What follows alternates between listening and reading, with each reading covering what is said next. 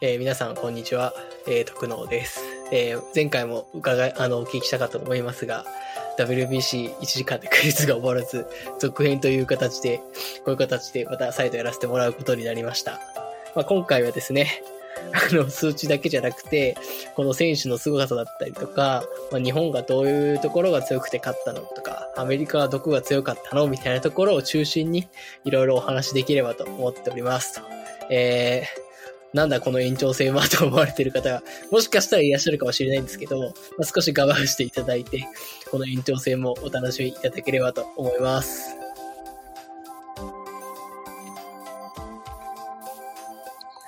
はい、ありがとうございます。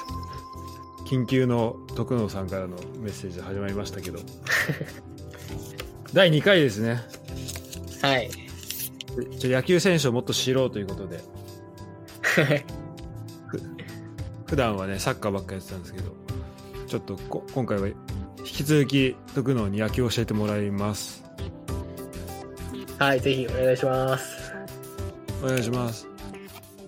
前回は、えーっと、6人ですね。はい。選手としては教えてもらいましたけど、はい。えー、と今回どうしよっかなそっから引き続きみたいな感じにしようかなそうね。多う分ん、野手もレギュラーしか紹介してないっていう。そうだねじゃあちょっとえーそうだね、まあ、前回は、えっと、中村悠平山田哲人源田壮亮岡田岡本和真ヌートバー、えー村上宗隆とこの6人だったんだけど、えー今回はじゃあ誰を紹介してるかということで、えーフットボール支部じゃねえやえっと WBC 振り返り始まります。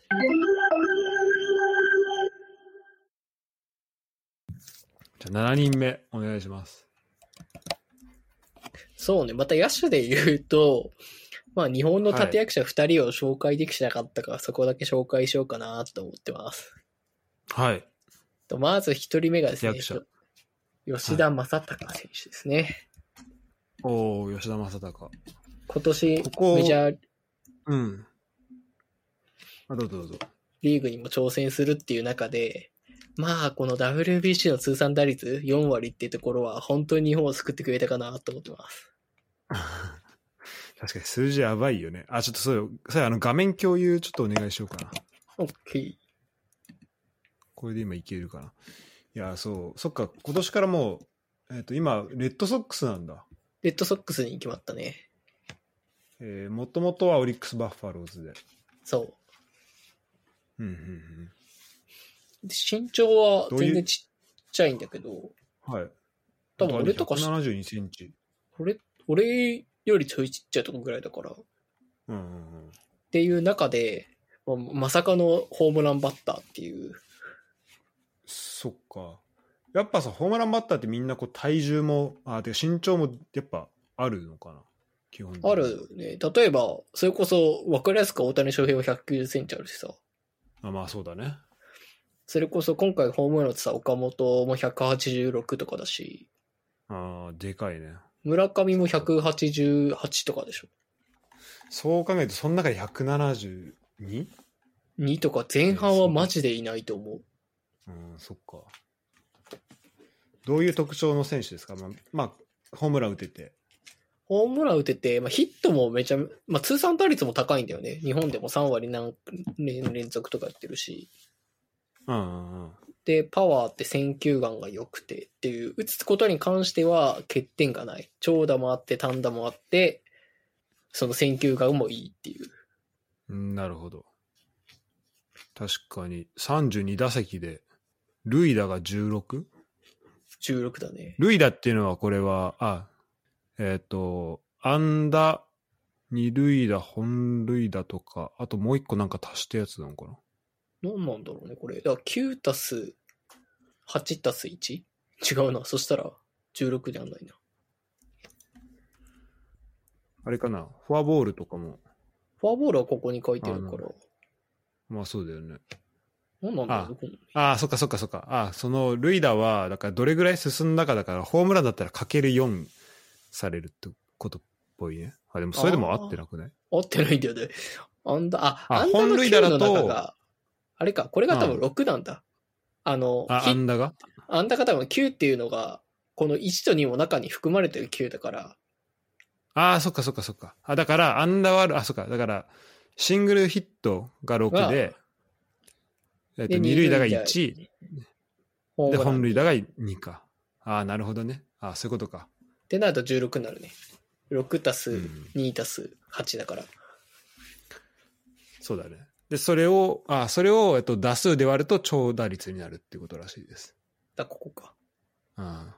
ちちょっと これ。れ今、あの、ルイダのウィキペディア見ると、またちょっと、前回と同じく、あの、長打率でたくさんやったように、ちょっとルイダでもやりたくなっちゃうんで、ちょっと、ここは押さえときますけど、そうですね。結構す、結構こっちも数字面白いんで、あの、ちょっと後でどっかでできたらなと思います。はい。はい。でも確かに、出塁率、長打率もともに高くて、OPS も1.259。すごいですね。得点圏打率も高くてっていう。ああ、そう、得点圏打率っていうのは、えっと、二塁三塁だっけ、得点圏に、そう、えっと、ランナーがいる時の打率みたいな。そうそうそう。2塁か3塁もしくは2、3塁の時のヒットどれだけ打ったかっていううん。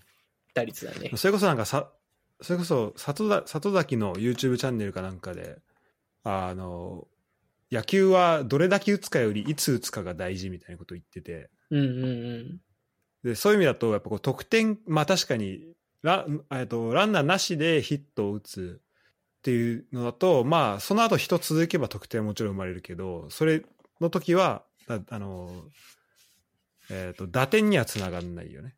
うん。うんうん、で、ランナーが得点圏にいた時に打てば、まあ点は、にはつながるっていうところで、実際に、えー、32打席で13安打、あ、13打点、これ最高だね、数字、チームの中で。っていうところもあるから、そういうところで、えっ、と、まあ、どう大会通して結構じゃあ、目立ってた。やっぱこう、点、点取った時に打ってる、点が、打点がついた時の選手ってやっぱこう、野球だと目立つもんだよね、多分ね。目立つね。まあ一番そのハイライトとかで流れるシーンだからさ、タイムリーとかっていう。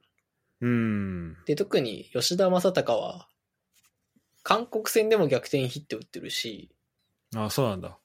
特に準決勝のメキシコ戦なんか3ゾ0で負けてるタイミングで同点スリーランも打ってるから、うんうんうん。こうもう WBC 通して本当に目立ってたねっていう。なるほど。これさ、あの、かあの打率とかさ、確率系のやつってさ、ちょっと前回補足し忘れたけどさ、うんや。っぱこう、母数が、分母が小さいとさ、ちょっと極端な数字がまあ出がちじゃん。うん、そうね。例えば、2回出て、片方だけヒットだったら、あの、打率5割になっちゃうし、うん。っていうのもあるから、なんか、プロ野球だと確か規定出す、規定出すか、規定打席みたいなのあってさ、あるある。なんかそれを満たしてた数字以上で、なんか打率とか、こう、ランキングしてると思うけど、でもそういう意味だと、こう、吉田正尚は32打席、だからチームの中だともうほぼトップっていうか、まあ全試合フルで出てるぐらいの数字ってことだよね。そうね。多分吉田正尚はほぼそう全部出てると思う。あの、1試合チェコ戦とかは、あ手抜いてるというか、メンバーを抑えた試合はあったかなぐらいかな。ああ、そうなんだ。まあだから、その中で、打率0.4、これ、すえっ、と、チームで、まあだから、打せ打席が、打席数が、まあそれよりう高いのは、まあ、牧原は、でもこちらは打席2なんで、と、えっ、と、中村悠平、こちらも打席12って考えると、うん。その、その次に高い数字で、まあ打席32で0.4割9厘。うん。ってことなんで、これは相当すすごい数字だよね。相当すごいね。うん。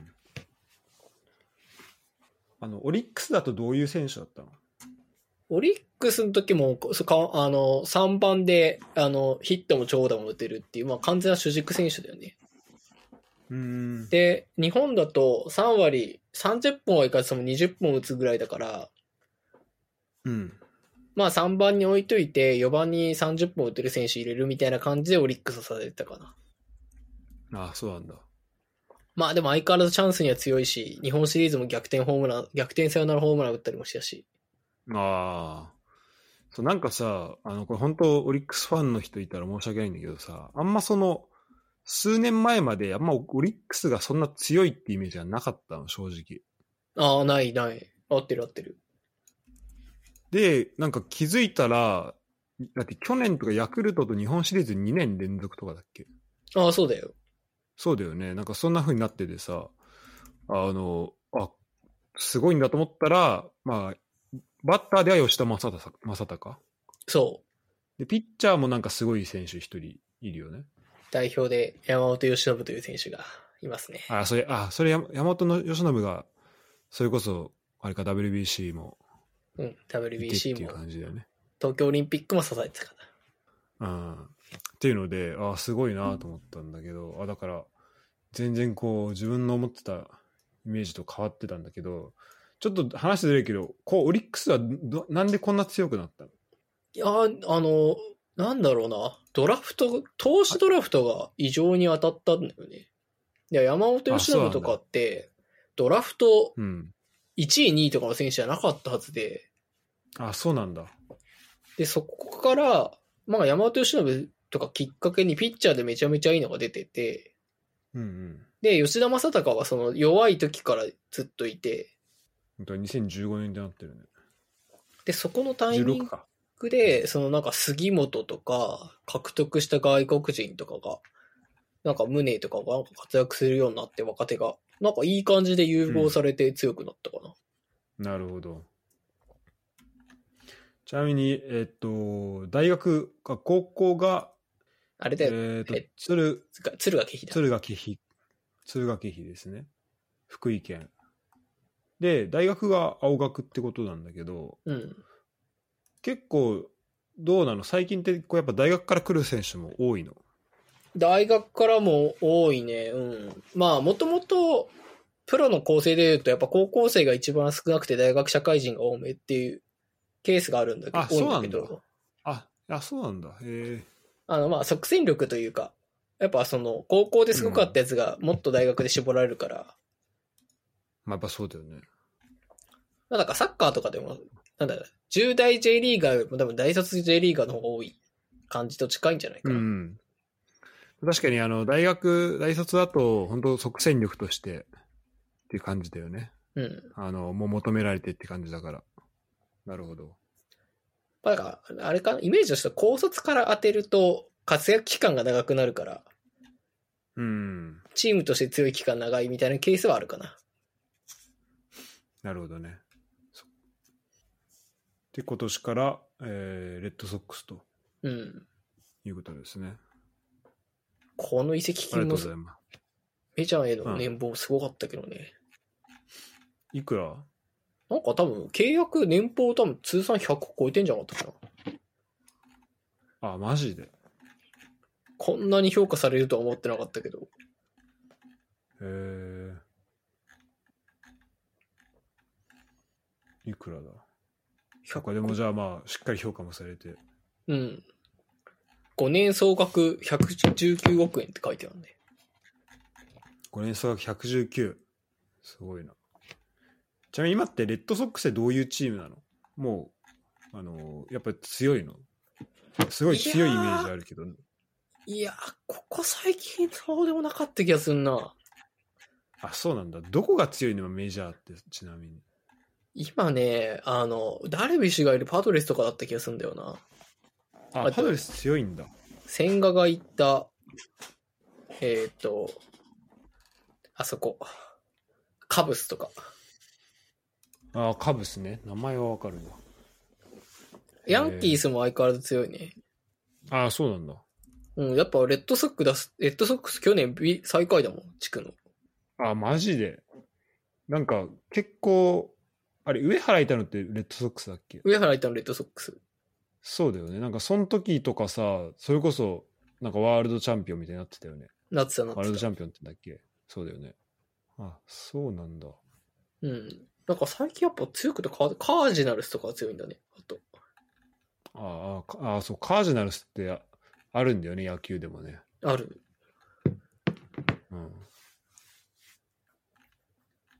これも、なるほどね。そうしかも今シーズンもやってんだよね。てかシーズン途中だったのこれ WBC って。いや、今オープン戦じゃないかな。あ、本当なんか MLB、普通にもうなんか20試合ぐらいやっていう、これ。多え、分嘘。うん。あ、あれこれスプリングトレーニングって書いてあるわ。多分オープン戦のはず。そんなややるんだ、試合オープン戦。すごいね。確かに20は多いかもな。 うん、だって普通に、スプリングトレーニングの順位表で16勝7敗とかついてるから。はは結構やってんな。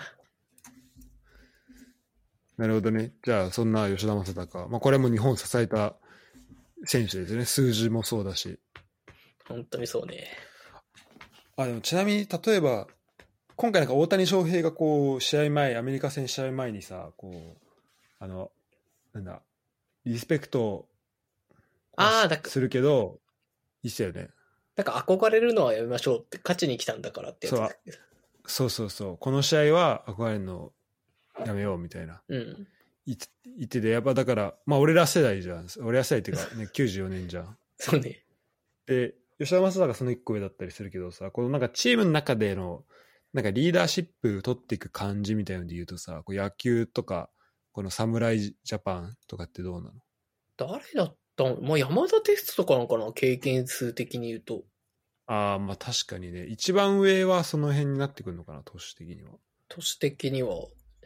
でもなんか誰が明確にみたいななんか印象はないな。なんか日が、それこそヌードバーが、あの、エンジン組んだりとかしてたし、ああ、そうなんだね。じゃあそこはもう本当、誰がっていうよりは、 あの、まあ、全体として、うん。全、あ、まあ一個、ピッチャーはダルビッシュだったんだろうなって気がする。ああ、そうだね。確かにね。確かにね、そうなんか、今年はキャプテンっぽいキャプテンいなかった気するな。なんか明確に誰かがキャプテンで引っ張るっていうよりも、こうなんか、もっとみんな、なんだろう、あの、自主的にというか、自律的にこう、自分の思ったことを言える的な感じだったのかもしれないね。あ今調べたら、やっぱ、首相は置かないって、 栗山さんが合宿そうなんだ初日に行ったらしい。ああ。あ、なんかそんな、なんかそうだね。ぽいね、その感じとかね。いいですね。ありがとうございます。じゃあ、えっと、打者もう一人お願いしていいですか。はい、まあ最後は近藤選手です。近藤選手、近藤健介。もう影の MVP だね、2番バッターとして。あの、近藤、あの、このポッドキャストで出てくれた、近藤が言ってた選手ね、リスペクトしてた選手ね。そうね、ちょっと失礼なことを言ってたような感じがしますが。 まあそこ、ちょっと打ち合いの話ですけど、顔の割には打つなこいつと言っていましたが、はい。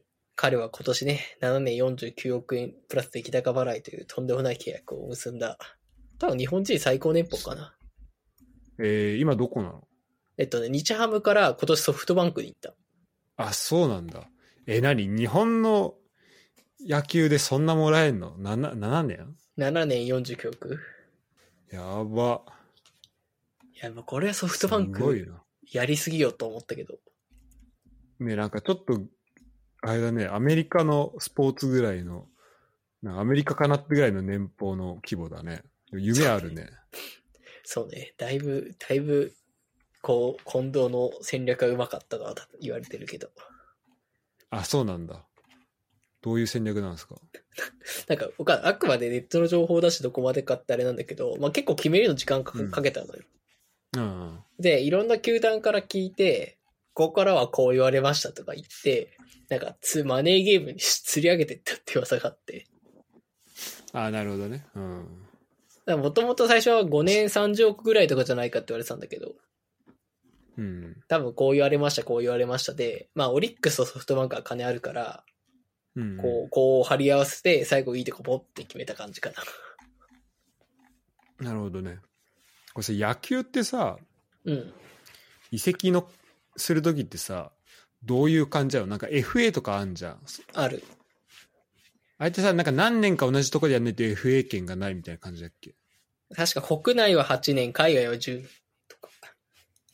あ、そんななのそうそうそう。え、じゃあ FA じゃない場合の移籍もでもできるってこと。は、契大約、谷だって、うん。あ、大谷は、あの、契約解除。ポスティング、大谷はだあかあ、らそっか、ポスティングってあったね。ポスティングシステムって方で使って言ってるから。ポスティングシステムが何かもちょっと聞いてもいいですかちょっと今ルール変わっちゃったかなんだけど、ポスティングっていうのはまあ、ポステイィングメーってジいう的のに。うん。出して、じゃあメジャーの球団が欲しいですって言ったところで、一番金額が高いところが交渉できるのよ。ああ、なるほどね。うんだから例えば、大谷欲しいですって言った球団が、まあ3球団あったとして、それぞれが20億ずつとか出した中で、一番高く40億で出したところと球団交渉できますっていううんうんうんのが昔かな。今ね、なんか変わったんだよ。それ、ポスティングの、なんか悪いやり方があったとかなんかで。ああ、そうなんだ。なんだっけな、その、一回あったのが、その、取るつもりないけど、ライバル球団に行かれたら嫌だからっつって、入札して、うん。で、年俸とか大して払いたくないから、その、払わずに、その結果選手が、じゃあその、チーム行かないってあったらさ、入札金額を払わなくていいわけじゃん。成立してないから。っうん。ていう、なんか、ずるいやり方をしたの。なんか、ライバル球団に行かせないためだけに、ポスティング買って、で、その選手との契約交渉は適当にやって、みたいな。そっか、えっ、と、選手取るところと、あとそれ、選手に交渉する権利を得るところと、実際にその交渉するっていうのはまた別だもんね。そうそうそう。なるほどね。でも、それ、それはさ、あとどうなのその場合、それ、妨害目的で入札されて。でもそれは、一球団としか交渉できないというルールだったから、その選手は泣く泣くメジャー1年遅らせた、ポスティングじゃなくて FA に変える。マジマジでそれはひどいで。あ、じゃあそういう問題があったんだね。そうそう。で、なんか、ルール変わったりしたんだったよなと思って。えーじゃあちょっとこれウィキペディアを貼っとくんで気になる人読んどいてください。でもこれってさ、あの、そのお金は、要は移籍金、契約解除金的なことなのその、ポスティングはそう。お金だから入札金額そういうはこ、とだよね。選手じゃなくて、その所属してる球団に払われる。うんうん、そうだだかよらね。、松坂とかあったの、それこそ60億円だったかぐらいがそのポスティングで払われて、それがそのまま西武の球、うん西武球団にボンって入って、うん球場の改築に使われたりとかもしてるし。うん、ななるほどね。じゃあそういう、で、それじゃないと、えっと、FA、FA は、えっと、何の略だフリーエージェントだから。あ、フリーエージェントか。それだったら、えっと、移籍金とかなく、移籍できるってことへあ、できるできる。えでもそこまでに7年、8年とか10年とかかかんだね。え今それを選手からもっと短くしろって交渉してるけど。どいや、そうだよね。だってう、なんだ だってさ、例えば、まあ、野球のちょっと平均選手寿命わかんないけどさ、うん。サッカーだったらさ、25、6とか、5、6、7ぐらいだったと思うけどさ、うん。それでもしさ、7年、8年とか同じクラブいなきゃいけないってなったらさ、もうみんな現役、てかその平均のところみんな終わってるわけじゃん、そこで。うん。でそのまま同じクラブでみたいな感じになっちゃうからさ。まあ、野球とちょっと違うとはいえ、その、あのシステムが。結構長いよね、それってね。今結構それは問題視されてるかな。結局、今言われてんのが、FA で取った選手がやっぱそこで旬が過ぎてるから、行った先で、一、あの、なんだろうな、活躍、いい時のこと活躍しないとかがあって、ああ、そうなんだ。じゃあ FA で取る意味ってあんのみたいなとこは今あったりするかな。えーアメリカも FA ってあんのアメリカはなんかよくわかんなんか、もうほんと自由というか、なんかトレードとかで移籍するんだよね。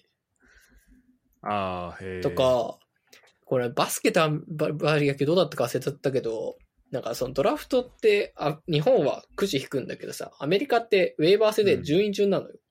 ああ、そう、うん。で、ビリからその引イいてメーいジくはうんうん。やっていくんだけど、なんかその順番変えるからこの選手よこせとか、だかはいはいはらいできたりした気がするんだよね。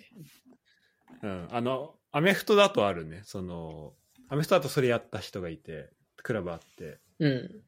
あの、ロサンゼルス・ラムズってところが、えっ、と、結構若い、これからのクォーターバックを、うん。そのライオンズってチームに上げて、でそのかあさらそれとあとなんか向こう2年分ぐらいのドラフト権かなドラフト1位とし、1巡目の権利をあき上げて、その代わりに、スタッフォードっていう、まあもう結構、あと、中堅とか、まあ、中堅過ぎてきたぐらいのクォーターバックを取ったのよ。へえ。で、それでなんか結構みんなから、え、なんでみたいな。なんで、これからめっちゃ伸び盛りのクォーターバックと、しかもドラフトの一巡の指名権を 2, 2年分離してまで取るような選手だなみたいな感じでしたけど、でも結局その選手が来たことで、とかまあ他にもいろいろ選手取ったんだけど、それであのクリスマスボールじゃねえや、えっとスーパーボール出れて、スーパーボール優勝してっていうのがあったんだよね。だからそういう、う。あのー多分だからいろんなこう戦なんだやっていくこう戦い方の幅が広がるよねそういうドラフトのこうんううん権利とかをさ、売り買いに使えるようになるとねこれ面白いねとか、まあ、アメリカはメジャーはやっぱトレードが盛んなイメージあるな。あそうなんだなんか、普通にレギュラー同士トレードしたりするから。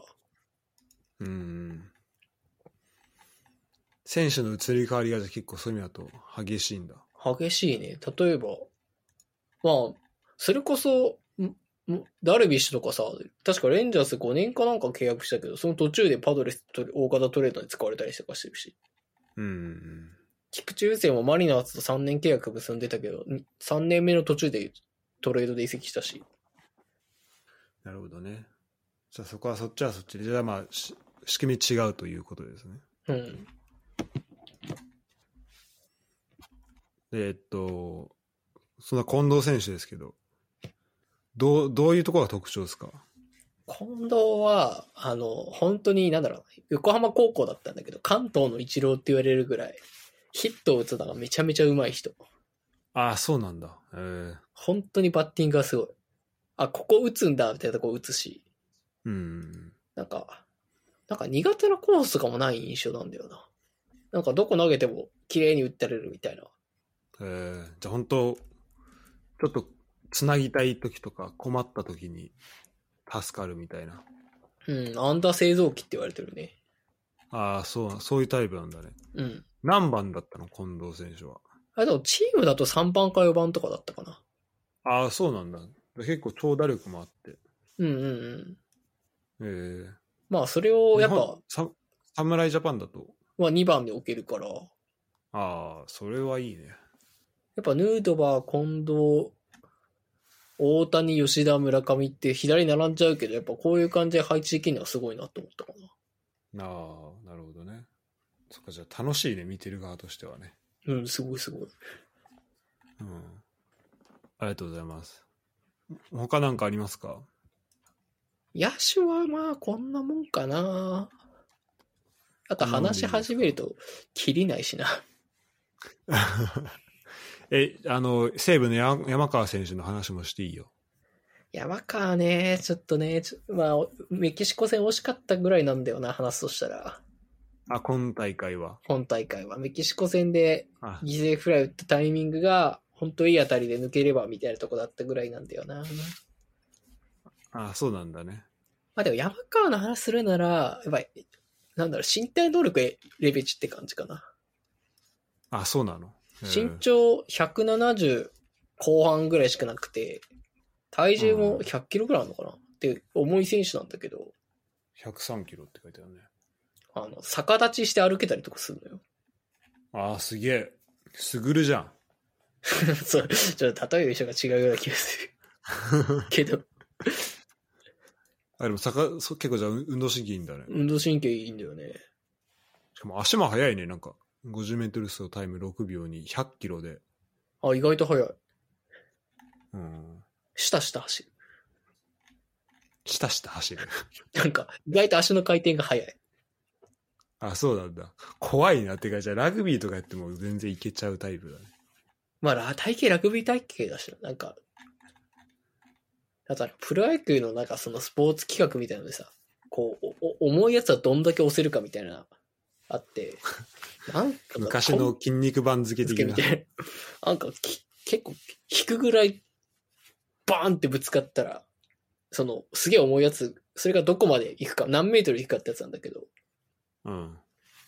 そその当たりが良すぎて、その、一回機械がガンって上に浮いちゃって、から浮いったから、その、記録思わず伸びなかったけど、みたいなぐらい、なんかちょっと、怖いぐらいゴリラなとこはあるかもしれん。 えーでもさ、これさ、野球さ、あの、なんだっけ、タッチアップうんと。かでさ、あの、キャッチャーに向かって突っ込んでくる人いんじゃん。いるね。これぐらいの人が突っ込んでくることもあるわけでしょ。あある。でも、い今はね、あの、そういうらら危危ないプレーなしになったんだよな。ああ、なんかそうや、ルール変わったよね。変わった変わったそうだ、そうだ、そうだ。でもさ、マジ怖くないと思って。100、103キロの人がさ、もうだって、あの、ラグビーとかでもそのハイパント、高く上げて、それをキャッチする選手がいたり、あとまあアメフトでも、その、パント上がってきた時に、あの、キャッチして、でもそこで、あの、なんつうんだ、フェアキャッチって言って、その、フェアキャッチでこう宣言すると、あの、もう相手その、そこでタックルしちゃいけないっていうルールがあるんだよ。危ないから。へえ。キャッチした瞬間にもうタックル入られたら、結構あ、ああ危ないじゃん。あ、危ない。その、うん危ないし、そのハイパントでもうそれ狙っていろいろプレイできちゃうから。でもさ、まあそんじゃルール変わる前だけどさ、もう、キャッチャーってそれ逃げらんないじゃん、絶対に。まず逃げたら怒られる。こんな。さ、そう、こんな巨漢がさ、すもうす6秒台ぐらいで走ってくるわけでしょ。うん。それすごいよな。なんか、それこそ、城島とかがメジャーでやってた時に、ああ特にアメリカなんか殺人タックルというか、絶対アウトなのに突っ込んでくるとかあるのよあー、怖っ。りゅ。城島さ、やっぱ走ってない手だからさ、ぶっ飛ばされるんだけど、ボールはちゃんと持つアウトにしてさ、えすげえなと思ったら、城島すごいねが、 その選手に睨み聞かせ始めてさ、一触即発とかあったえりましあ、たしそいや、そうでしょう。だってもう本当殺しに行ってるようなもんだもんね。ちょっと日本人としては誇らしかったけどね。 怪人選手いにや、う。そうだね。うん。しかも、城島ももう今46歳なんだ。あ、でも野手はこんなところかな。じゃないと多分ピッチャー話せないわ。そう だね。あちょっと、えっと、そっち行く前にちょ一瞬だけ、あの、はい前回の補足をしたくて、はい。あの、長打率の話ですよね。うんうん。で、なんか、まあ数字がちょっと分かりづらい的なことを、やっぱ、あの、率だけど、1超えることがあるっていうので、うん、う言ってん。たんだけど、ちょっと、こういう説明どうかなっていうふうにちょっと思ったところがあって、うん。あの、ちょっとそれを言わせてもらえたらなと思うんだけど、ぜひぜひ。えっ、と、まあ、定義的には、あの、その、類だ割る打数なんで、あまず、打席と打数の違いちょっと教えてもらってもいいですか打席が、あの、まあ、全部立った出す。だから、結果関係なく立ったす、だ全打席。だ4打席だったら4打席なんだけど、うん。打数は、あれだよね。ファーボールとかで、打数に含まれないんだよね。その打ってないから。とか、ファーボールとはいはいはか、いデッドボールとか、あと、バントとかもそうかな。とかは、まあ、あ、いフわァゆウボーる、ル、あ、でバントも入入んないんだね。確かえーギダとかは犠牲フライも入ん、その、なんだろう、ギダとか犠牲フライとかは、結果残してるけどヒットじゃないから、それそのまま含めちゃうと、打率とか下がっちゃうけど、指標としてはいいことしてる指標だから、確か打数にあーはなるほどね。含めな確かったはず。かになるほっど。ていうのをチームのためにやってるけど、うんうん、そうかそうか。っていうのを打席から除いた分が打数かな。なるほど、なるほど。で、まあ、じゃあ打数があると。で、ちなみに打率は、えっと、打数で割ったものなのかな打数で割って、ヒット割る打数だね。あ、ヒットある打数か。はいはいはい。っていうことなんで、まあじゃあ、それ、えっと、思ったのが、えっと、だ長打率計算考えるときに、まあじゃあ、いくつだとすごいんだろうっていうことじゃん。うん。で、ちょっと、だこういう選手を考えてほしいんだけど、えっと、打率が、えっと、0.25の選手うんうん。 2割5分か、の選手がいたとして、ちなみに打率2割5分だとどんな感じその、あの、選手の評価的には。えーと平均かな。2割5分を超えないと厳しいって言われてる数字かな。4回に1回ヒッあトあ、打じゃあつ本と、当、うんうん、まあ、波の選手みたいな。そこ割ってくるなるほとどなる、打てない選手って評価になりやすいかなるほど。ちなみに、えっと、打数で、し、一シーズンだとどんぐらいまでいくのこれ。え、300とか400とか普通に行くんじゃないかな400ぐらい。じゃあまあ、一シーズン100本とかってこと。100本か。まあ、あの、規定打席になるから、その、一番多い人の基準じゃないから、その中3、4分の3とかになるから、まあ、7、80本ヒット打ってて、2割5分とかって人の方が多いような気がするかああ、まあ、そっかそっか。なるほどね。まあ、じゃあそういう、えっと、2割5分の、じゃあ平均の選手。打数、えっと、打率的には平均な選手。で、この選手が全部ホームラン打ってるとすんじゃん。な。うん。その場合は、えっと、まあ、まず、まあ、全部ホームラン打ってか、打率100%で全部ホームラン打ってたら、超打率4になるわけよ。 そうね、なるね。毎回、毎回、なんだ、塁打が4になるから。うんうん。でもそれが、えっと、4回に1回だと、超打率1になるじゃん。うんうん。で、そっからは、えっ、と、その、じゃあ平均、えっ、と、まあ、だ全部、だから2割5分で、えっ、と、全部ホームランだったら、長打率1、えっと、2割5分で、えっ、と、全部三塁打だったら、えっ、と、長打率が0.75。うんうん。で、全部二塁だったら0.5、で、全部ヒットだったら0.25みたいな感じで、まあ、なっていくっていうことになるかなと思うんだけど、で、そこであとは、えっと、打率がちょっと増えたりとか、あと、その、平均したときに、えっと、平均して二塁打の水準なのか、平均して三塁打の水準なのかってところで、まあ、上下すると思うんだけど、あの、だから打率が、まあ、打率見て、例えば、打率が、まあでもやっぱあれだね。打率低い選手は、どうしても長打率も低い感じだね、こうやって見ると。まあ、どうしても落ちてはくるよこの特ね。うん。まあでもじゃあ、あのーすごい単純、まあ仮の場合に、まあ打率0.25で、あの、っていうことを前提としてだけど、やっぱ長打率が0.75っていう選手を考えた場合は、あの、まあ4、えっとなんだ、平均して三塁打ぐらいを打ってるっていうことになるから、うんうんうんまあ、その選手やばいよねっていうことだよね。例えば吉田正尚とか長打率0.727っていうのは、ま打ったら、えーっと、平均して、えーあれになると。三塁打ぐらいになると。まあ、二塁打、三塁打ぐらいになるってこと。うんうんうん。で、まあ、吉田正尚の場合、ちょっと打率が0.409だから、まあ、三塁打よりももうちょっと二塁打の方が多いけど、まあでも、なんかそういう感じで見れるなっていうふうにちょっと思って。うんうんうん。あの、と思ったんですけど、どうですか今のこの考え方というか。いや、俺は非常にわかりやすいし、そういう見方すると、うん。ただ、ただ長打率7割なんだっていうよりは全然わかりやすいんじゃないかな。あありがとうございます。ちょっとね、これで、あの、しばらく見てみようかなと思ったね。確かに、そういう見方すでる。、そうん、でそうなると、例えば、長打率が、まあ、だから0.7いってるってことは、まあ、大体打率が0.25は超えてるうんうん。場合がほとんどかなと思って、で、そうなると、まあ、出塁率はさらにそれより高いから、あの、まあ、OPS1 超えるのは、まあ、硬いなとかっていうのもわかるね。確かに、そうね。 そうね、硬いね。うんという、えっ、と、打率、えっ、と、長打率か、とかの話でしたけど、じゃあ、えっ、と、投手の方お願いしていいですかはい。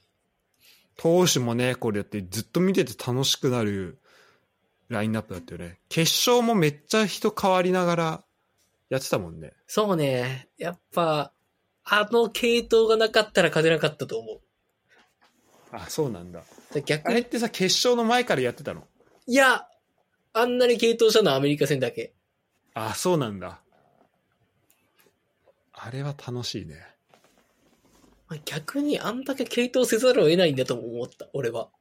ああ、あれ、系統ってどういう効果があるんですかまあ、まず単純に、まあ、バッターって、まあ、1日4つな先だと考えて、うん。まあ、1打席でそのピッチャーになれるのって難しいのよ。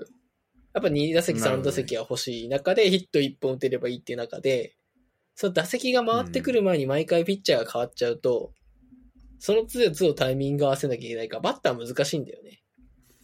まあそうだよね。しかも結構タイプ違ったりすると、そうそうそう。特にね。うん。なるほどね。やっぱ単純にバッターからすると打ちづらいっうん。ていう効果はあるかな。だから慣れる前に変わっちゃうから。そっか、アジャストできないのね。うんうん。その一発だけって一発勝負になるから。うん。ちょっとどんなピッチャーがいたかちょっと教えてもらってもいいですかそうね、まあ。まあよく活躍した選手をピックアップしていくと、まあまず最初はダルビッシュでしょはい。でまあダルビッシュはもう言わずもがなすごいんだけど、まあ経歴とかで言うと、まあサイ・ヤング賞っていうメジャーでその年一番活躍しましたって賞に、まあ取ってはないんだけど何回もノミネートされてるぐらいメジャーでも活躍してるって選手かな。ああ、そうなんだ。サイ・ヤング賞ね。サイ・ヤングってこれ、人の名前なんだね。あ、多分そう、あの、日本で言うと沢村賞っていうやつ。日本で、そのあー沢村賞も名前だから人の。うん。なんかサイ・ヤングっていうか、最も若い的な感じかなって、しばらあの、一時期思ってたわ。確かに、思うね。うん、なんか、でも、だから覚えやすいよね。てか、ん耳なじ、耳なじみがいい。そっか。そこにじゃあ、ノミネートされるような選手ではあるうん、そうね。し、だって、もう今何歳36とかじゃないかな。 ?36 歳だよ。すごいね。で、またパドレスと、6年契約かなんか結んでるから。ええすごい。もうメジャーも見たら2012年とかからいいんだね。そうね。もう10年経つんだね。うん。いや、俺、ダルビッシュは東北高校の時に甲子園で見たのよ。おー。そそれで、多分その時から有名だったよね、ダルビッシュってね。あ、有名有名。そうだよね。だから、あダルビッシュだと思ってたら、もうめっちゃ、もうなんか、一人で全部やってたね。打つのも投げるのも。そうね。そうね。高校野球にありがちな。ああ、すげえなーと思ってた。本当なんかそれこそ4番でピッチャーでみたいな、そのなんかそういう感じだった気がするんだけど。だったかもしれない。結構まあ、まあワンマンだったような印象はあるかな。うん、まあ結構もう前の記憶だからちゃんと覚えてないけど、本当そう、ダルビッシュが打って、で投げてみたいな感じだったけど、なんかさ、結構ダルビッシュ好きなのは、まあ、日ハムいた時とは結構トラブルあったりとかさ、まあ、あんなありましたね。プライベートいろいろあったりしたけどさ、まあ、それもなんかあのちゃんとなんだろうこうんあの自分の中で咀嚼してというかこうこういうことがあって、まあ、そういうそれをもう含んあのなんだろうこう受け入れて今こうやることをやっているというかさうんうんうん。それがすごい、なんかこう、プロの姿勢として、あの、しかもまあ今36歳とかでさ、うん。あの、ね、年齢に関わらず、まあ、い今が一番いい自分の、あの、投手として今が一番い上手くなってるみたいな感じで、でまだどんどん上手くなれると思ってやってるみたいなところでさ、うん、なんうんか。その姿勢ってすごいなと思うし、食事とかトレーニングとかも含めて。これ私、こういうのが結構その、あの、チーム内にもいい影響を与えてんのかなと思うよね。そうね、実際そうだと思う。ダルビッシュが多分一番価格的にトレーニングとかしてる。うーん。で、筋ダルビッシュももともと結構細かったんだけど、うん。メジャー行ってからそすうなげんえか、シュッとしてるイメージあるもんね。そう、体でかくなったから、確かに。調べたら100、195センチで100キロあるんだね。ああ、そうそうそう。まあ、身長あるからっていうのもあるけど、それにしても、すあのちゃんとその身長に合わせてこう体重もつけてきてるっていうのはすごいね。だからこれが、ダルビッシュのトレーニング真似したのが大谷翔平だから、だかああ、そうなんだ。らマジで大谷の、なんだろうな、今の大谷あるのはダルビッシュのおかげと言っても過言じゃないのかなっていう気はするけどね。うんうんうん。それこそ徳の前回言ってた、あのー村上うん。の話とかもそうだよね。なんか、あの、ダルビッシュに、あああ、そう。のてか大谷翔平がすごくて、そういうダルビッシュにアドバイス受けてみたいなね。で、どういうトレーニングしてるか聞きに行ってとかだしね。そうそうそう。にしてよね。それもあるし、あとなんか、結構さ、野球選手ってさ、なんか、あの、ルーティーンをすごい大事にするイメージあって、ああ、確かに。うん。てかまあ野球選手限らないと思うけど、スポーツ選手って。何た、あの、それ、ピッチ上とかさ、マウンドとかそういうところだけじゃなくて、なんか食事とかから。でも、なんかダルビッシュ言ってたのは、本当その日の自分の体の感覚を大事にしてるって言ってて、その時に合わせて、取るべきサプリとか、食べ物とかをこう変えてるみたいに言ってて、だから基本的に自分が全部コントロールしてる。何取るべきかっていうのも。そうやってちゃんとさ、知識がないとさ、間違えてしまうとこだと思うからさ、そこはすごいよね。そういう部分。そこら辺はやっぱほんと相当こだわってるからね。なんかこれが当たり前になってほしいなと思うしね。日本のプロ野球的に。うんうんうん。ちなみに、今回のか大会の活躍的にはどうでしたかちょ 活躍としてはちょっとね、いまいちだったか、物足りなかさはあったかなと思うかな。あ、そうなんだ。あやっぱ本調子じゃなかったのかなっていう感じもするし、え韓ー、国確か戦、に数字見ると、うん、韓国戦が韓国戦に打たれちゃったりとかもしてたし、ああ。まあ、数字で見るとね、防御率一番高くなっちゃって、うん、うん。失点も、自責点もまあ一番高いっていうところなのか。そうね。ちょっとまあ、まあ4点だから少ないんだけど、 設定。まあ、まあ、本来のダルビッシュ の、そうだね。そうね。まあ、これ短期決戦だからこそ、この、あの、防御率、防御率6はどうなのちょっとまあ、高い。あの、だいぶ悪いかな。ああ。まあ、だから、短期決戦だからってのはあるあるある。よね。だからダルビッシュがシーズン通したら大体防御率2から、2の単位だから、うん。そういうか比較してもまあ悪いとは言われちゃうかな。なるほどね。まあでも、えーまあそれは対戦相手、なんかその、そういうだからそれぐらい勝負どころで投げてたってことでもあるかもしれないし、うんうん。まああとはね、チームの中でのまあ役割みたいなところも、てか影響もあるっていうところだよね、多分。そうね。うんいや、だからダルビッシュを、本当ね、ちゃんと見たの、その甲子園ぶりとかあったから、マジ20年ぶりぐらいだったね。確かに。確かに。結構感激したね。まあやっぱダルビッシュがね、ダルビッシュクラスがやっぱ快く WBC 出ますよって言ってくれたのって大きかったよね。うーん。そっか、そういう影響もあるのね。うん。なるほど、ありがとうございます。他なんかありますか、ダルビッシュに対し関して。こう、ダルビッシュ会社まだありそうだけど、話していくと止まらなくなるから。 確かにね。じゃあまた掘り下げる回はやりましょうか。ちょっとダルビッシュの話を聞きたいわ。そうね。そこはまた別次、次お願い。そうですね、ベッドでお願いします。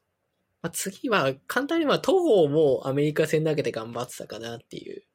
うーん、東郷選手ね。で、うん東方も背高くて、まあ、ジャイアンツの最近出てきた若手のピッチャーって感じなんだけど、うーん。球も速くて、フォークボールも良くてで、まあ、地味にやっぱアメリカ戦とかもしっかり投げてくれてたのはやっぱ東郷のおかげ、東郷がいたからうまくいったかなってところだね。あ、そうなんだ。どのタイミングで出てきたっけアメリカ戦だと。アメリカ戦だと、多分3回、4回から投げてたね。あ今永の次に投げてた。ああ。うーん。あ、その先発の後か。そうそう。えまあこれは、まあ最後補足というか、まあアメリカすげえなと思ったのは、やっぱ統合クラスでもやっぱ2回とかで下ろさなきゃいけないんだとは思ったね。えああ。もっとい、もうちょい投げると思ってた。とか、うん、だ日本だったらあんなと短いリーニングありえないし、ああ、そうなんだ。あ、やっぱこのレベルで打っちゃうんだとは思ったかな。っうーん。ていうアメリカのレベルの高さも感じさせてくれたかなっていう。 なるほど。その、その、戸郷が、戸郷を通じてね、そういう、そんな、そんな感じさせ方もしてくれるんだね、アメリカのね。そうねそうそう、そうっていうのを俺は感じたかな。えで、ー、次。 2022シーズンは奪三時154ってすごいね。そうね、三振取れるピッチャーだし、うんうん。まあ、球も日本からすると速いんだけど、やっぱメジャーからすると平均ぐらいなんだろうなっていう気はしたかな。えー、なるほど。はい、じゃあ次お願いします。次は佐々木朗希ですね。もう言わずと知れあ、た出ました。大怪物。令和の怪、令和の怪物。でこれに関しては、マジで近い将来、大谷、ピッチャーとしては大谷超えると思うぐらいすごい。そうなんだ。なんかさ、気づいたら、あの、佐々木朗希が、うん。こう、活躍したタイミング、あの、県立、岩手のさ、大船渡高校うんうんうん。大船渡でやってる。あの時のなんか、あの、決勝かなんかで出す出さないみたいなやつは覚えてんだよ。ああ、そうね。あったね。でも結構そのプロ入ってからもそうだし、あとまあ、あの、とか結構もう、こっち来ちゃ、ドイツ来ちゃってたから、あんまその、令和の怪物って言われてんのも、なんか、あラジオで知ったりとか、うなんん。か、あ、そうなんだ、みたいな感じだったんだけど、何がそんなすごいんですか、佐々木朗希って。いや、もう、まずは、球の速さ。はとい。んでもない、こいつ。あ、そうなの。なんか、WBC でも160キロ連発したけど、で してたね。まあ、今年、まあ3年、まあ22年シーズン活躍したんだけど、にややっと活躍したんだけど、やってもない活躍したんだけど、なんかう、ん。平均球速が、なんか158、7、8とかなんだよ。いや、平均です かわかんないわかんないけど、体感それぐらい速くて、なんかこう、150キロを超えたら速いって言われる中で、メジャーの選手でも150キロ台を平均して投げれるとすごいって言われてる中で、それよりも速いのよ。う、150後半。後半を平均にしか先発しちゃってるから。うん。あ、そう、先発でそれ投げるとさらにすごいんだ。長いイニング投げるから、その分、中継ぎとかと違って20球投げ、20球それを維持するのとさ、100球それを維持するのとまた話が変わってくるから、なるほどね。なるほどね。いやとんでもないの、もうスピード、出出力が。しかし、まずスピードがすごいという。最高だと160、 5か4じゃなかったかな。えでなんか、で、それでいて、コントロールも安定してるし、ー、うん。あとやっぱ何よりもフォークがすげえ。あ、まあ、そうなんだ。めっちゃ落ちる。落ちるし、速い。140キロ台でフォーク投げてくるから。あ、本当だ。最速150キロって書いてあるね。いあの、ウィキペディアだと。あー、多分それなんか見たことある。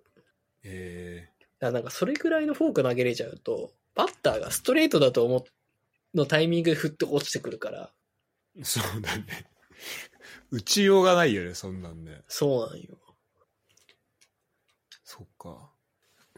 多分メジャーはもう一番佐々木朗希が欲しくて欲しくて仕方ないんだと思う。うん。でも本当近いうちに、まだロッテだよね。ロッテだね。近いうちにもうじゃあ行っちゃう。いっちゃうんじゃないかな。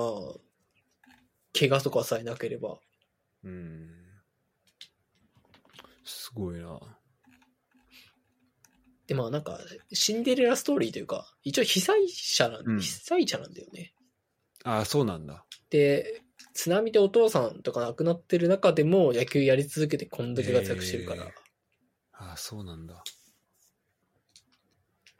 で結構いろいろ経験は、てか大変だっただろうね。ほんと子供の時とかね。そう。で、しかもプロ入りしても結10歳ぐら構、いか。うん。結構叩かれたというか、まあ、ああ、そうなんだ。その決勝投げる投げないになったのもさ、その、その監督が球数制限とかを結構アメリカ寄りにしてたのよ。うんうんうん。、で、じゃあその、高校時代。高校時代から。うん。で、そこでのなんかプロの評判が、投げる体力がないってずっと言われてて、そう、過保護にあ育そうなんだってきてるから、一年通して投げる体力はないみたいな。ああ、そういうことうん。で、実際プロ1年目は体作りで終わったりとかもしてて、ああ、そうなんだね。なんかガラスのエースみたいなのが、す結構いろいろ言われてたの。へえ。が、でもまあそこのロッテのコーチ陣とかはよく我慢したんだろうなと思うのは、やっぱそこ我慢したおかげで、この3年目、160キロ連発されて化け物が生まれてるから。だって完全試合やってたよね。ややった。 あ完全試合ってできるんだと思ったもん。しかもなんかアウトだから20個ぐらい三振取ってたし。あマジか。すごいよな、本当に。本当に多分そ本のさ、当に。大谷を、うん、超えるかもみたいな。っうん。ていうのは、どういう、その、ピッチャーの成績としてってことピッチャーの成績として多分大谷よりすごくなると思う、俺は。ええすごいね。これってさ、だからまあじゃあさらに、あのなんだろう。もっとこう、パフォーマンス上がっていくっていうことその、それこそ、1年目で体力作りで終始して、で、2、3年目でこう、花咲いたみたいな感じでさ、こっからさらに、こう、フィジカル的にも強くなって、うん。いい球投げれるようになってくるってことフィジカル的には多分もっと強くなるだろうし、まあ、あと、うん今変化球って佐々木朗希ってフォークとあともう一個あるかないかぐらいなんだよね。うん、うん。だからそのプロの選手からするとやっぱ球種少ないのよ。ああ、そうなんだ。それでやっぱ完全試合とかしちゃうぐらいだから、これでなんかあと1、2球覚え始めたりとかしたらもう止まんねえんじゃないかなって気はする。確かに、ダルビッシュとか何球、何種類あるんだっけなんか9とかあんのかななん か、7色の変化球って言われるぐらいあるから、もうそれ超えちゃうぐらいあるってことだもんね。そう。そっか、じゃあそうなるとでも、多分これってさ、足し算ではないじゃん。うそん。の投手の能力ってさ、別に変化球を、まあ、プロ、パワープロみたいにさ、あの、これ覚えられるようになりましたでさ、他に何も影響ないっていうよりはさ、これ投げれるようになった代わりにちょっとこう癖的なところとかでさ、もしかしたら、こうコントロール、制球とかさ、全くわかんないけどね。詳しくないけど、なんかその、最初その変化球投げる、そっちにチャレンジすることで多分、あの、えっ、と、最初なんかミスがあったりとかっていうのも、うん。まあ、あるとは思うのよ。あるあるき。筋肉も違うとこ使ったりするだろうし。だからその辺とかも、でも、先輩がいるわけじゃん、ダルビッシュ。うんいるね。だからそういう意味だと、こう、すごい、めっちゃいい先輩だよね、こう、先人というかさ。そうね。うん。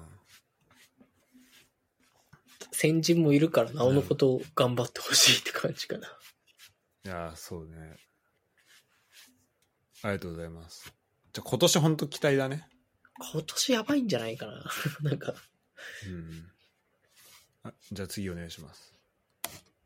時間なくなってきたけど、ちょっとじゃあ、あと、なあと何人、この人はって人、あと何人いるあと二人。二人、じゃああと二人をちょっとお願いします。ちょっと今回、投手大谷翔平を割愛するわ。あ、わかりました。 いや大谷翔平また特別編で。特別編で話すしかないから。はい。次が、山本由伸ですね。はい。さっきもこ名前出てきた。これが、まあ、いわゆるダルビッシュ2世とまでは言わんけど、背はあんまり大きくないから、178とかぐらいしかないんだけど、ええうん。球も150キロ平均で投げるし、変化球もそれこそダルビッシュぐらい、ダルビッシュほどじゃないけどたくさん持ってる。えカットボール、フォーク、スライダー、カーブとかっていっぱいあったりするから、本当にすごい選手。えうん。で、多分あと1、2年でメジャー行く。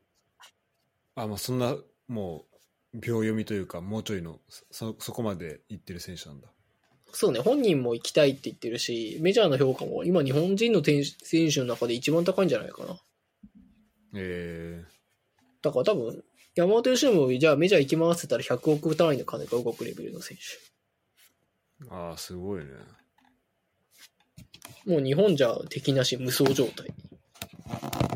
うん。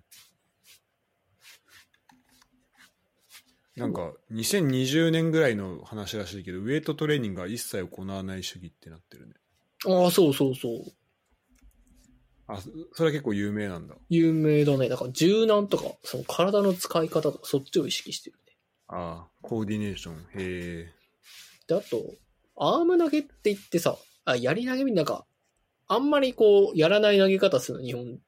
あ、そうなんだ。だから、やり投げみたいな投げ方を参考にして投げてるんだけど、えー、あの投げ方が故障するって避けられてた投げ方が結局一番良くて、で、故障もせずやってるから。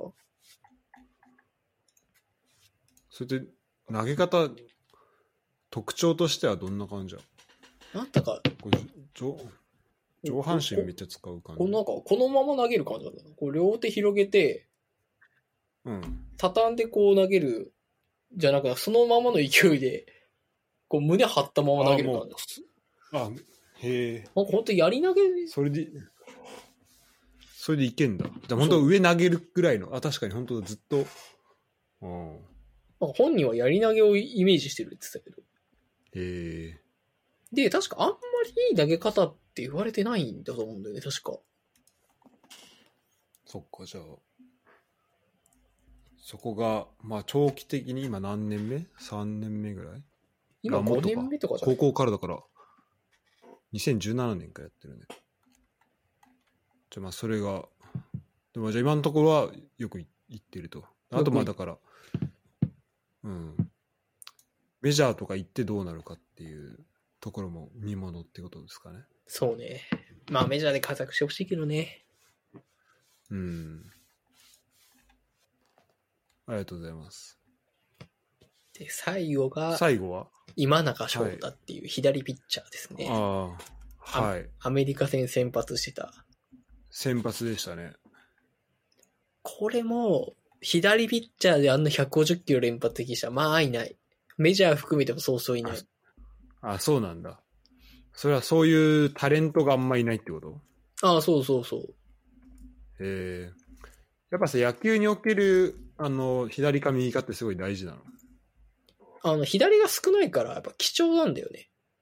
で、少ないあ分ー、対戦するとさ、あんまり対戦しないピッチャーだから、打たれづらいんだよね。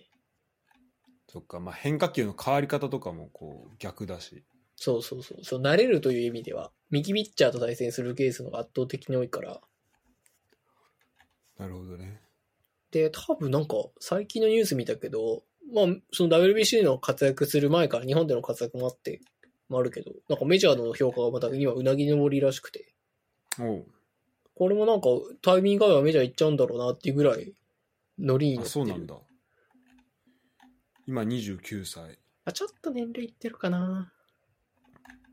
どうなの野球だとさ、サッカーだと、この年から海外調整でああんま聞かないじゃん。に今、今あんまないうん。と思うんだけど。あ、てかまあ、人数的には、こう、傾向的的にはもっと20代前半か、まあ、中盤ぐらい、25、6ぐらいのイメージ強いけどさ、野球だと結構こんぐらいからも行ったりするもん。いやー、最近は減ったる、あの、メジャーが、メジャーが、確かあ、バコ。うん33だったか何歳以降の選手は、あとは落ち目しかないっていうなんかデータを出して、なるほどね。で、20後半、27、8とかで来るといいんだけど、それより上だとちょっと年俸とか下がるケースが多いんだよね。実動が少ないっていう。うん。なるほど、なるほだど。から菅野がメジャー行けなかったのはそれで、あ、そうなんだ。 32、3とかで行こうとして、まあ実はあと2年ぐらいだよねって評価で、あんま評価高くなかったんだよね。っていうのもあって評価低くっていかなかったんだよ。ってなるとやっぱ今永の今の年齢でギリギリな気はする。なるほど、なるほど。今、そういう世界、世の中になっちゃったんだね。そうね。だってメジャーだって、本当に今ピッチャー年齢で切られててかわいそうだもん。えー。なんなんかか俺のイメージだと、あの、上原が30超えたぐらいで行ってたじゃん。うん。であれとかは、もう今だったら結構難しい今はもうないんじゃないかな。まあなんだろの。へうな。ないというか、いい契約はできないと思う。ああ、なるほどね。うーん。なんだっけ、なんか出したんだよ、データで。何歳以上のピッチャーは、あとは落ちるだけだから、いい契約はしないっていう。でもさ、そういうのがある中でさ、ダルビッシュがさ、6年契約とかやってるうんうんうん。だっけっやってるてい。うのはす、すごいよね。すごい。だからそこにちょっと、いや、ちょっとがこう、どうしてもさ、こう科学的にさ、こうみんな効率的にいっちゃいがち。うんうん。データもさ、使いやすいからさ、特に野球の場合だと。うん。なんかそうなっちゃいそうだけどさ、いや、そこに、いや、そうじゃないよって、あの、ちゃんと見てっていう、ちゃんと俺を見てくれっていうふうにこう、言える、まあ、説得力もあり、で、それちゃんと、ね、こう示すことができてる選手がいるっていうのはすごいよね。そうね。っていう意味でもやっぱダルビッシュすげえなって思う。ダルビッシュくらいだともう抗ってんの。抗ってるって言い方よくないけど。うん。っていうのが出てるから。でもなんかやっぱり、あれだけ球速くて、コントロール力と変化球の精度も高いからさ。うん。やっぱ日本相手だと無双してるし。まあ今だから怪我多いっていう欠点はあるんだけど、やっぱいい時はやっぱあ全あ、そう然なんだ。無双するし。うん。まあ今回のアメリカ戦の決勝も先発あれだけ投げれたのはでかいんじゃないかなと思う。ああ、そっか。あれ、3回ぐらい投げてた ?4、3回か4回ぐらいい投げやて、た。これも確か2回だった気がするんだよな。あ、2回か。ああ、でも、もうあんだけ継投してると、そっか、2回でもだいぶだもんね。まあだから、あの2回しか投げないにしても、やっぱそこで初回無失点に抑えたりとか、日本を勢いつけるって意味では、さすがだったなって思うな。うんうんうんうん。なるほど。ありがとうございます。えーこんな感じですかそうね、一旦は。一旦は。はい。ちょっとじゃあ最後に徳野くんのこうい一押しの選手今シーズン、えープロはこれかあプロ野球これから始まるんだよね。これからだね。うん。であの今まで紹介してない選手でもいいし、あのなんなら侍ジャパンじゃなくてもいいんでちょっと一人教えてください。今年、誰に注目かってことでしょうん。誰だろうなまあでも、ピッチャーだってやっぱ佐々木朗希だし、バッターだったら村上かなって気はするかな。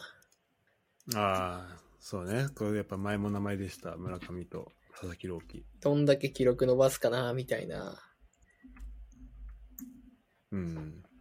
数字やっぱこう数字で見やすいってのがいいよね。そうね。どれどれだけ活躍してるかっていうのはしかもいろんな目線で見れるわけじゃん数字でうん。それが素晴らしいよね野球ってねあとは誰だろうな最近。まあでもじゃあとりあえず、えー打者投手から野手投手から一人ずつって感じですかそうね。あとは、そうね。まあ、俺が西武ファンだからあるけど、平、た平っていう、平海馬っていうピッチャーには要注目かな。平海馬はいこのピッチャーも160キロ投げるピッチャーで、えー、中継ぎだったんだけど、今年先発転向するっていうのがあるから、先発転向してどれくらい活躍するかなっていうところでは。なるほどね沖縄出身のすごい1 7 3ンチで9 3キロなかなかがっしりした選手ですねそうね。とかぐらいかな。わかりました。ありがとうございます。じゃあ、えっと、遅くまでありがとうございました。た。 こちらこそありがとうございました。なんか、最後に、いや、ちょっと今、なぜか松井秀喜のウィキペディアにたどり着いてたんだけど、松井ってあれなんだね。あの、ジャイアンツでもう10年ぐらいやってからニューヨーク行ってんだね。ああ、そうよ、そうよ。FA、フォス FA しか使えなかったから。あ、そあその時、あ、そういうことあと、ジャイアンツがメジャーリーグ参戦に反対球団だから、あ、そうなんだ。あの、鍋常さんっていう有名なオーナーいるけど、あ、はいはいはい。あのー基本的に NG 出すから、あ、そうなんだ。そこの意向が結構強かったね。このメジャー移籍も結構、結構大変だったんじゃないかな。なんかもう、松井秀喜がジャイアンツに戻ってこないのは、やっぱその時の確執が残ってるからって噂になるぐらいだし、あ、そうなんだ。確かに今って何してんの松井って。なんか、あの、ヤンキースでコーチとかやってる。あ、マジ すごいね。ヤンキースマイナーリーグだったけど、コーチとかやってたりとか。あんま日本いないんじゃないかな。でもさ、結構伝説あるじゃん。星稜の時に、あの、毎打席、あ、5打席連続敬あ遠 の。5打席総連続敬遠とかさ。で、今、ウィキペディア見たら中学校の時にも体重170センチで体重95キロあったんだね。化け物入か。学した時に。化けちょっ物とやばい。 通算打率6割超えだってよ。まあそうでしょうね。何球割ってたらしいよ。何球で割割れてたらしいよ。れ、何球で割れるんだ。知らなかった。 野球ここまでやって、や、やってたけど、割れるんだ。知らなかった。え見たこと、見たことない特の何球やれる、割れるとこ。割れる瞬間なんか見たことない。なんか割れたのは見たことある。割れてるのがなんか混じってたのは見たことあるけど。ああ、ああ、実際使っ割れてる瞬間はない。だうん使ってて割れる瞬間なんかあるんだってマジで思ってる。これやっぱじゃあ巨人の時からすごかったの。ああ、すごかったよ。全然圧倒的だったでしょ。50本打ってる時もあうるし。ん。そっか。まあ確かにだって前回のその、長打率の予想でも松井の名前めっちゃ出てきたもんね、特能会は。まあ俺も生で見てたわけじゃないけど、やっぱハイライトとか見てると、なんか打球うのんなんか飛び方かなんか周りの選手と違うもんね。えーなんかさ俺らが知ってるというかさ、まあ、俺がこ物心ついたらもうさにヤンキースいたからさうん。ヤンキースいたかジャイアンツのもう最後の年ぐらいだったからさもうそのイメージが結構強いんだけどさやっぱじゃあ相当な期待を受けてヤンキース行ったってことだよねそうね。だいぶ期待されてたと思うよ。うんで、まあ松井の場合ね、ちゃんとメジャーで30本も打ったし、うんうんうんそうだよね大谷が行く。ゴジラ松井うん。うんあごめんどうぞあの、大谷が行くまでは、日本のつメジャーリーガー長打率で言えば圧倒的に松井だっただろうなと思うし。ああそうなんだまあそうだよなあのあだ名はいつついたのゴジラあれやっぱアメリカについたのいや、星稜いた時からじゃなかったかな。あ声優いたかった時からこうじゃなかった。多分、確かそうだと思う。ゴジラ松井そっからだったと思う。あそうなんだまあつまあそうだよね規格外だもんなちょっとな高校にいたら明らかにまあだって高校にいたらというか NPB でも規格外だった規格外だったんだろうけどなんか覚えてるもん。なんかその松井がさ、ヤンキース行って、まあ東京ドームでヤンキースの試合するとかさ、うんまあ招待されたりするわけやけやってた時に、うんなんかメジャーリーガーとなんですよ、松井同じくらいでかいから分かんなくてさ、いい意味で。うんうんうん同じ型の選手がいる中の松井だったりとかしたから、そっかじゃあもうススケールがそっちだったねアメリカ のスケールは完全にそっちだったと思う。なるほどね。だからこういう選手をちょっとでもニュースとかでもさ、まあ、たまに生でもあのテレビで見たりしたけど、それ結構幸せだったなとも思うけど、でも今は今で大谷とか佐々木朗希とか、それこそだ、ね、村上とか、まあ、つ素晴らしい選手がたくさんいるってことで、スターにはじゃあもうずっと、スターはずっといるんだね。そうね。やっぱ、日々進化ししてるよ、野球。まあいろんなスポーツ含めてね。うんなるほど。ありがとうございました。じゃあまたちょっとね、そういう、いろいろ掘っていくのも、えーやっていきたいし、あと大谷翔平編もね、一回やっていきたい。そうね。ぜひやらせてもらえば。はい。では、えっ、と、徳能と2回にわたる WBC の振り返り、多分3回目がどっかであると思いま すけど、えー大谷翔平編ということで、やっていければなと思います。はい。はい。それでは、ありがとうございました。ありがとうございました。